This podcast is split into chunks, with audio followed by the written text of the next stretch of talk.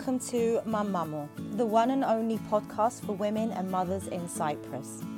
I've taken a slight detour with the content of this season's interviews, trying to focus more on our needs during this time of coronavirus and a global pandemic. But the main message remains the same. We must take care of ourselves before we can even begin to care for others in any way that makes us feel good, comfortable, calm, and courageous. While some of us are battling with various mental health issues being brought up during these hard times of isolation and extreme limitations, there are women all over the world fighting for their lives and those of their kids. Due to lockdown, they are being forced to stay home with their abusive partners, cut off from the relief that work or school once offered them, and less able to call for help. It's something that has made me sick to my stomach since the beginning of the quarantine, therefore, something that I felt compelled to cover in this podcast. To find out more about what is being done in Cyprus and how we can help our fellow women living a nightmare right now, I spoke with Katerina Andreou, a psychologist and child protection specialist with over 10 years of experience working in the UK in the fields of mental health, social care, and child protection. She has worked with both victims and offenders of sexual exploitation, domestic violence, substance misuse. She's worked with agencies and partners ranging from police, schools, and prisons to social welfare and government departments, all the time being committed to championing the rights and protection of all vulnerable adults and children. It's why she is now an avid supporter of OAT, One Woman at a Time, and the self help Your Right to Know contact, as it aims to empower abused women in Cyprus to access court, self represent, and end their own abuse. I'll let Katerina tell you the rest. On with the show. Hi, are you ready or is the... Uh, yeah. Uh, I am. Get a quiet room. So, amongst the hundreds and thousands of life changing issues that we're all experiencing um, right now, some people, and specifically women and children, are living what I could probably best describe as a proper nightmare. Um, Yeah. Domestic violence has skyrocketed, not just in Cyprus, but all over yeah, worldwide. the world.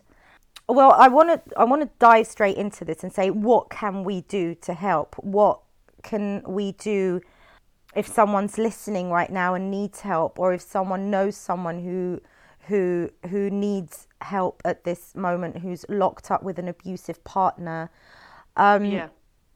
can can can you give us like a straight answer as to what we can do if we know of someone who's going through Yeah, this I mean- nightmare right now Yeah. I mean, I think the first thing that, you know, we can reassure all victims uh, at the moment is that the frontline services are all still functioning all over the world. That's regardless of which country. So wherever uh, she might be, she can always reach somebody. There are still the, the uh, phone lines that are open for Cyprus and in every but everybody's country where you can phone and speak to somebody and get uh, help instantly.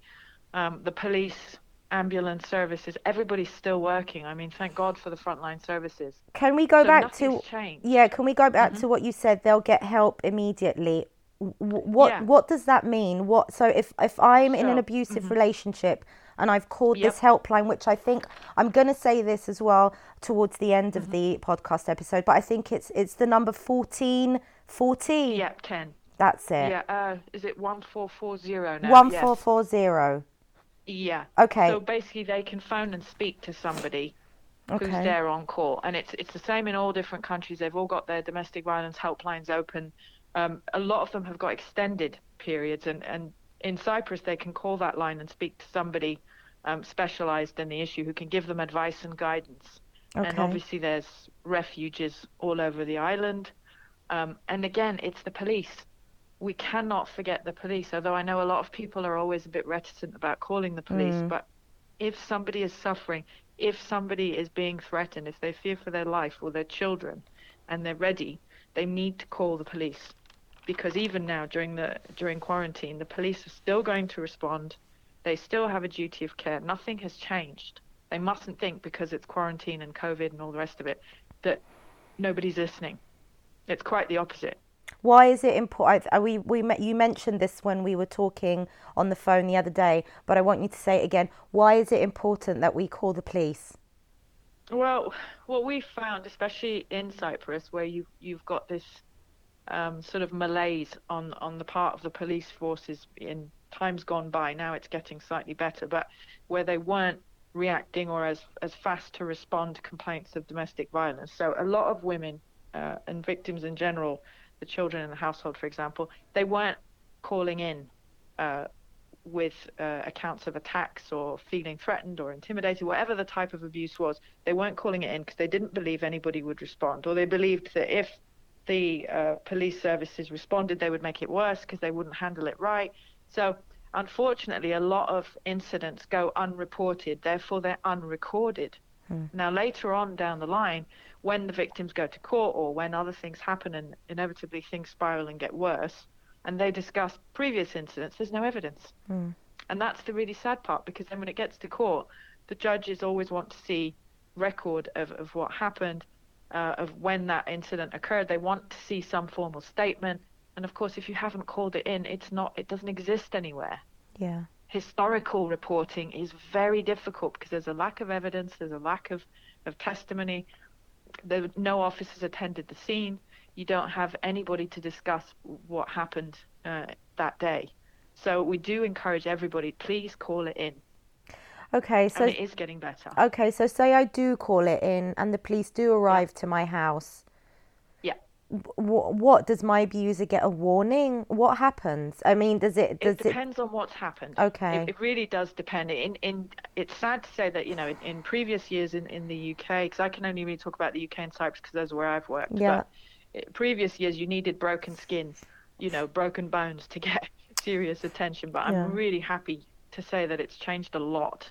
So they do recognize psychological and emotional abuse. They do recognize intimidation, stalking, all these sorts of, of areas of domestic violence and abuse that weren't really logged before or recognized for what they are. So now you can call it in, you can explain. You have to be clear when you call in what you're frightened of so that they can prioritize things and know who to send out and how fast.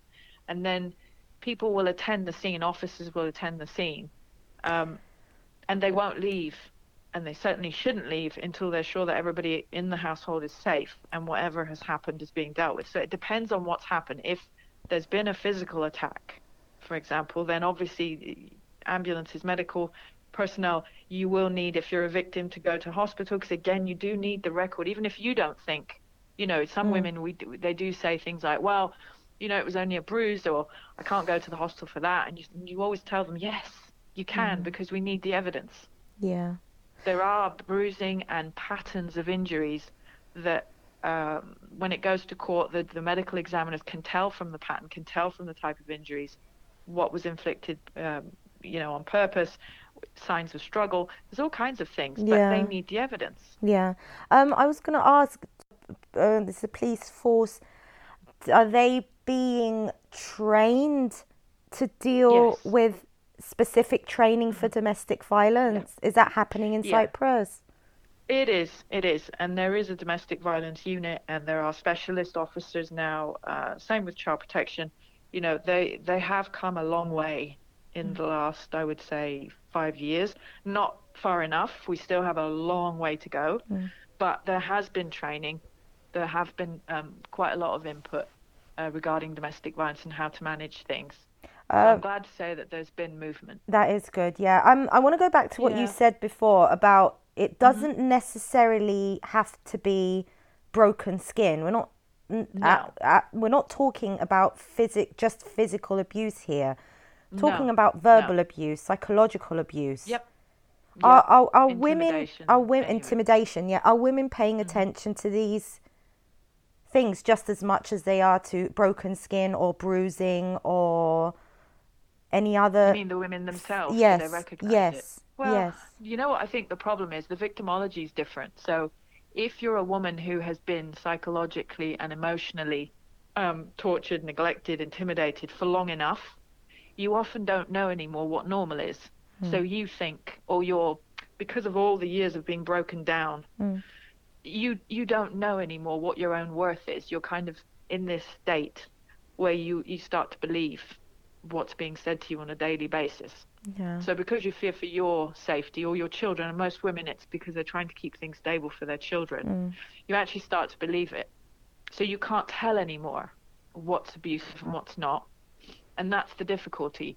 Eventually most women will reach a point either because of, of friends or because of something they've read or, or being able to connect with other people that are in similar situations and they'll realize the long term effects of what's being done to them. And then it's it's sort of it's like an epiphany and the light goes on. Mm. But And that's why it's so Yeah, most important to bring awareness and, you know, sensitization to this. Absolutely. It is no less. In actual fact, there's been a lot of research um, about the long term effects of abuse.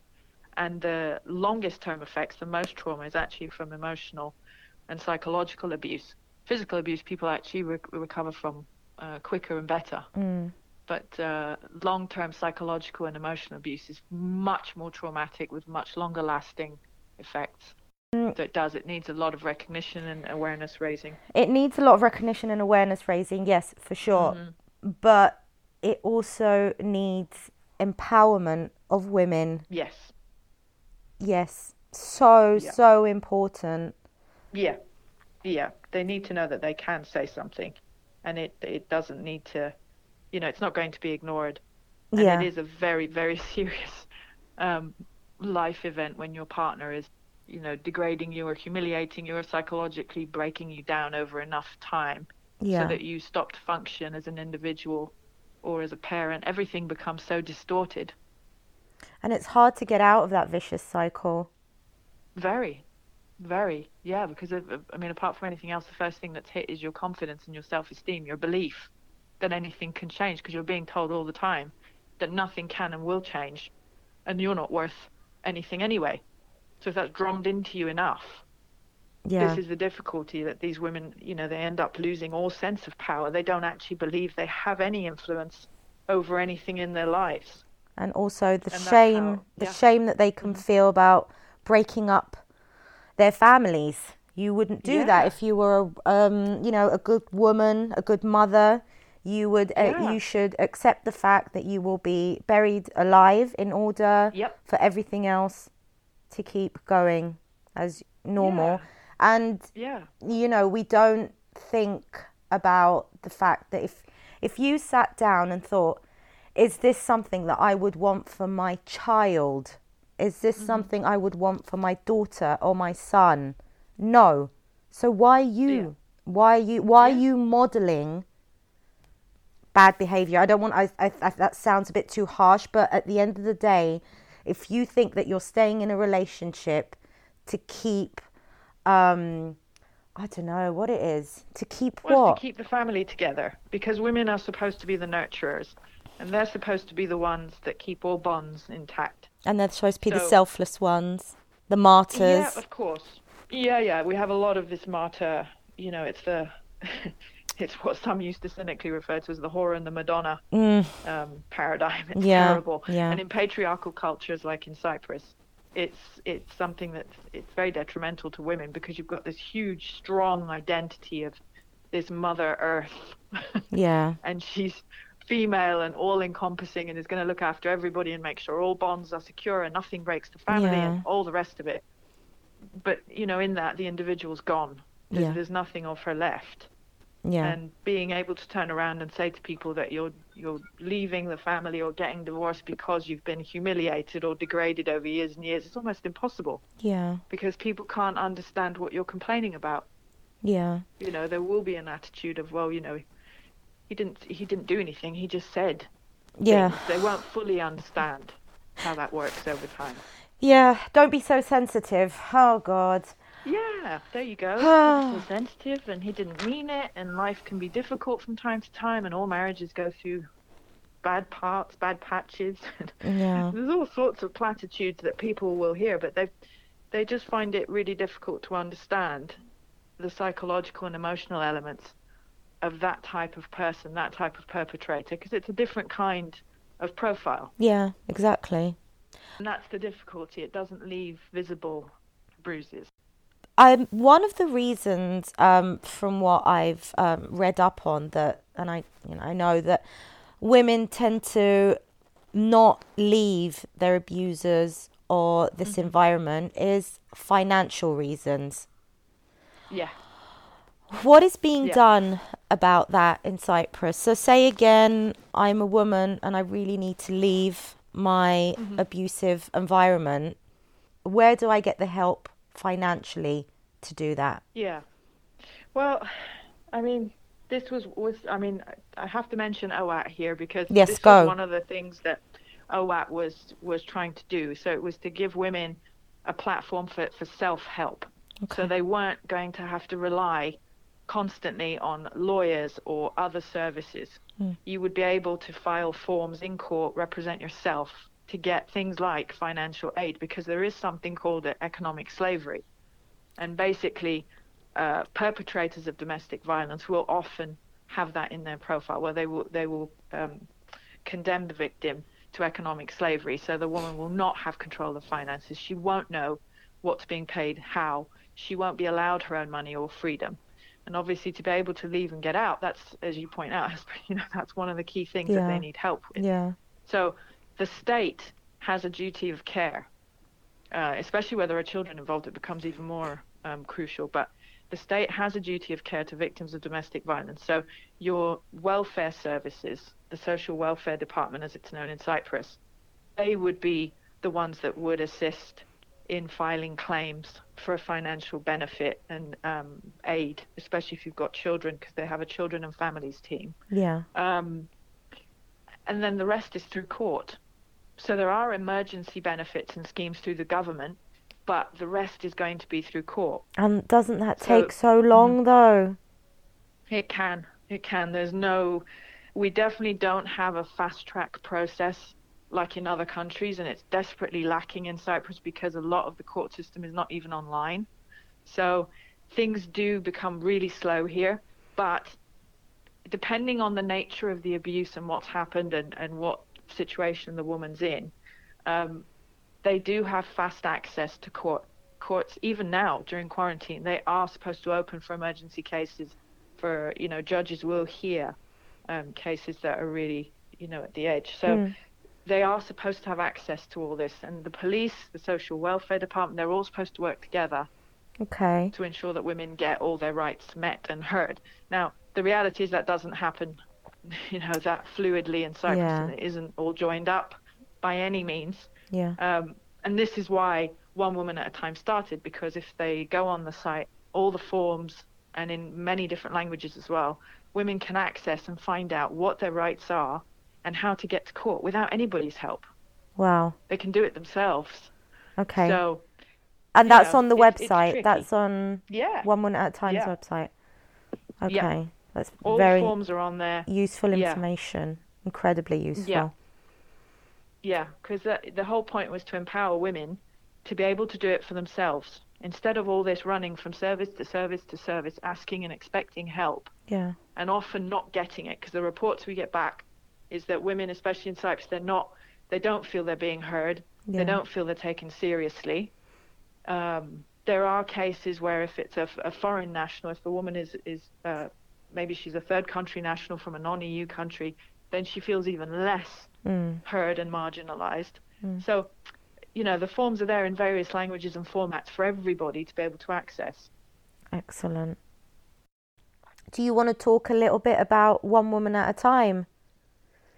Yeah, Do you- I can do. I mean, it's trying. hmm Yeah, no, go for it. You go for it because I was going to do it in the introduction, but I think it might be better coming from you. What What is One Woman at a Time?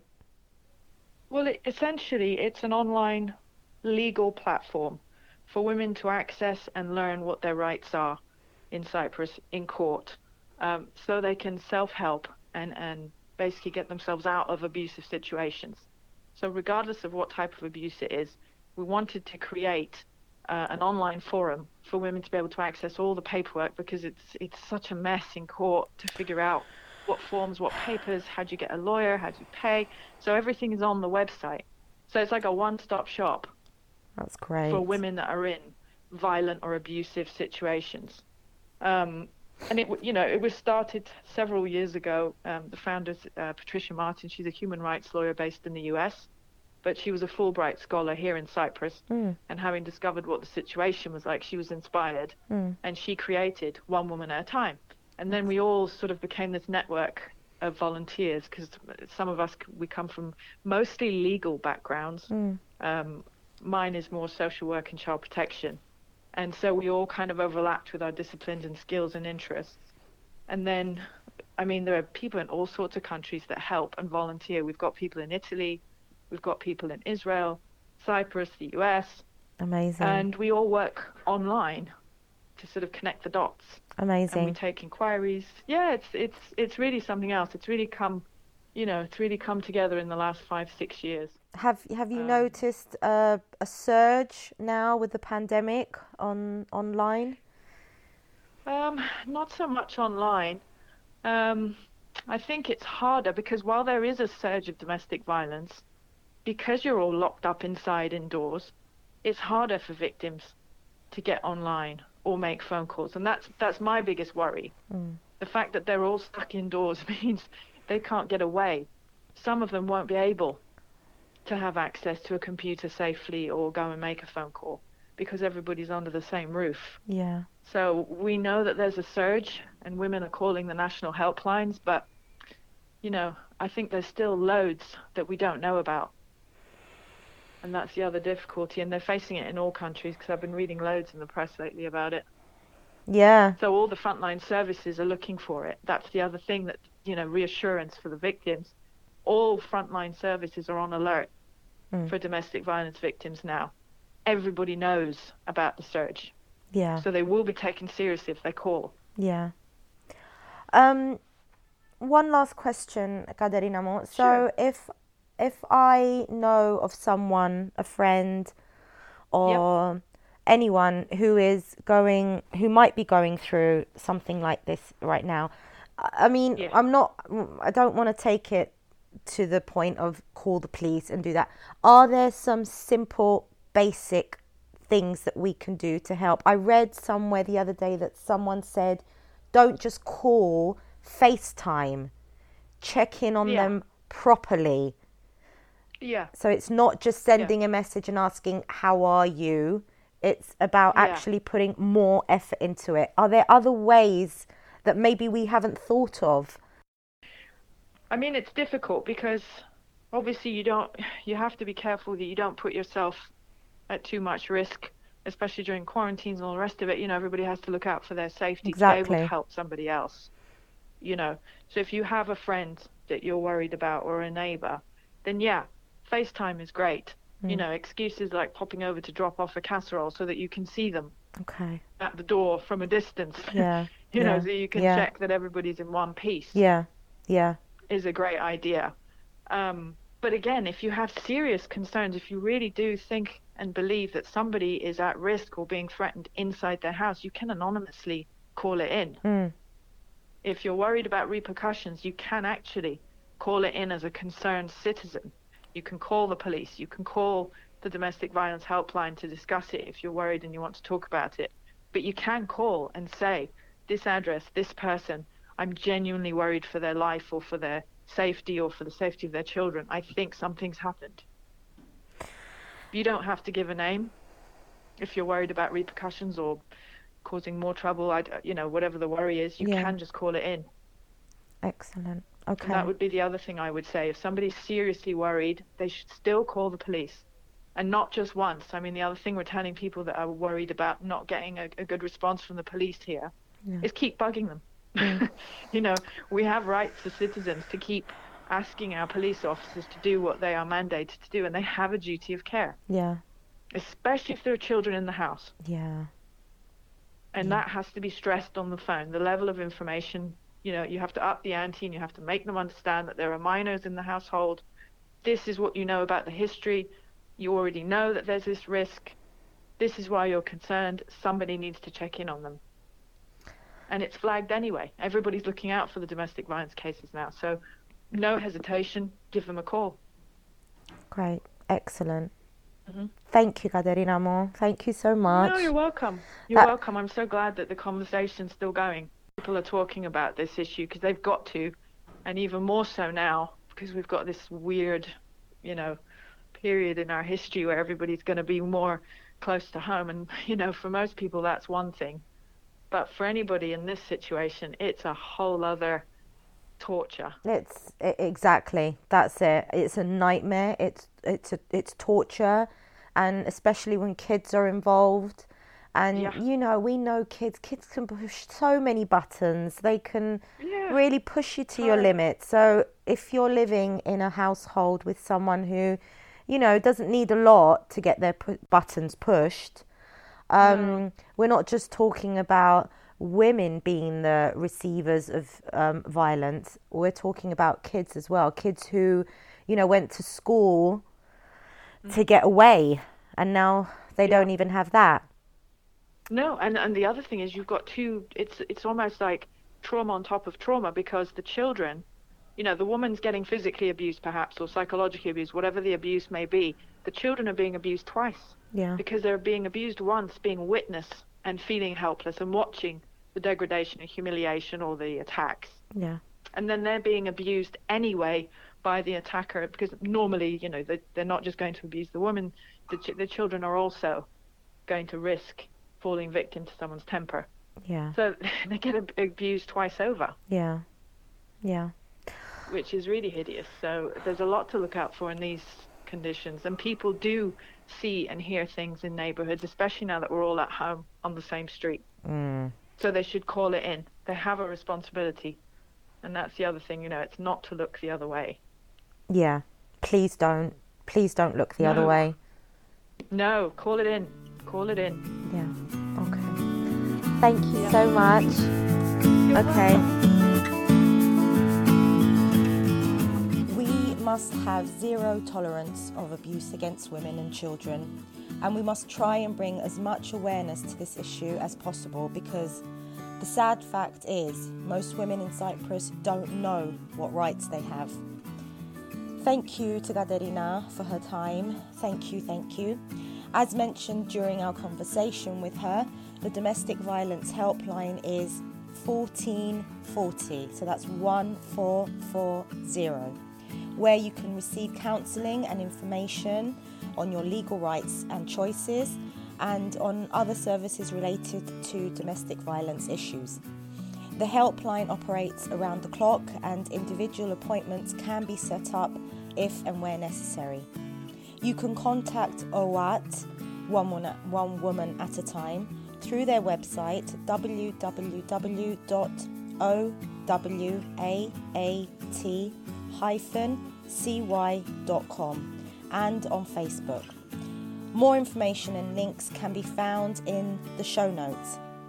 Once again, thank you for listening to this podcast and thank you for all your messages. I truly, truly appreciate every one of them. Thank you so much. Stay safe, guys. Bye.